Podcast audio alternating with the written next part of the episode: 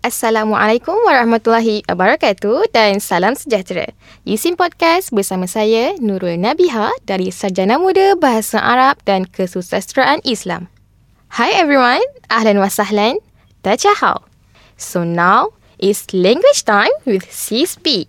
Today is my first episode, so I would like to introduce to you my main content.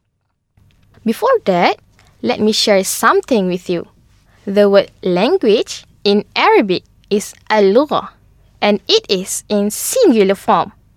But if in plural form, it is called al-lughat, means many languages. So, from my explanation, I think you can guess what type of content I will share with you today. Did you guys notice that I greeted you all in three different languages? At the beginning? Can you identify them? Hmm, I started by using English. I think it's safe to assume everyone knows this because I said, Hi everyone, right?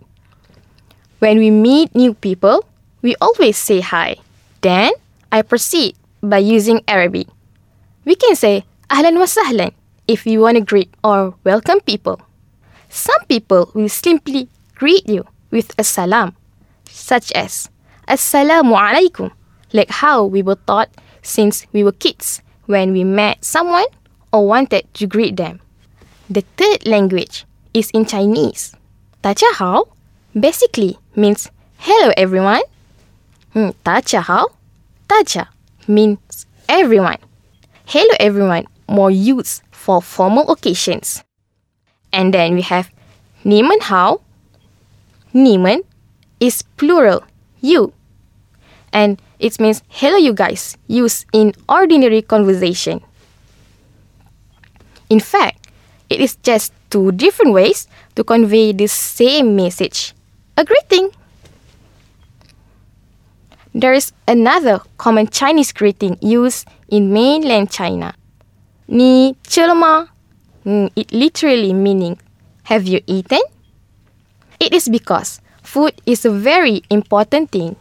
In Chinese culture, one should avoid visiting people's homes when they are having a meal. To ask ni chelma, meaning have you eaten, would be the most considerate thing to do for a Chinese person.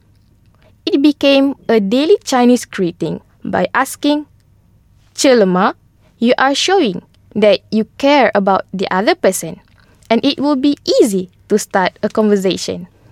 If you are ever asked, Chilma, just a simple Chile, it means I have, or Mei Chi, it means I have not, would do for an answer. So I think that's all for today. I hope you learn new things. Don't forget to share the knowledge with others. Stay tuned for the next episode I leave you with a hadith.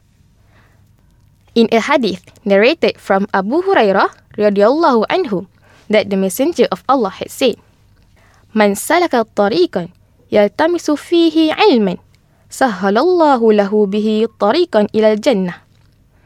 وما اجتمع قوم في بيت من بيوت الله يتلون كتاب الله ويتدارسونه بينهم إلا نزلت عليهم السكينة وغشيتهم الرحمة وحفتهم الملائكة وذكرهم الله في من عنده Meaning, whoever takes a path to seek knowledge, Allah subhanahu wa ta'ala will make easy for him the path to paradise.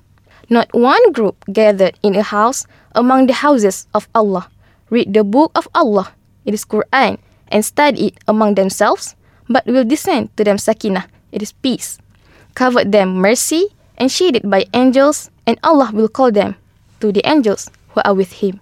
From Riwayat Muslim. So, till we meet again. And before that, I will speak in Malay.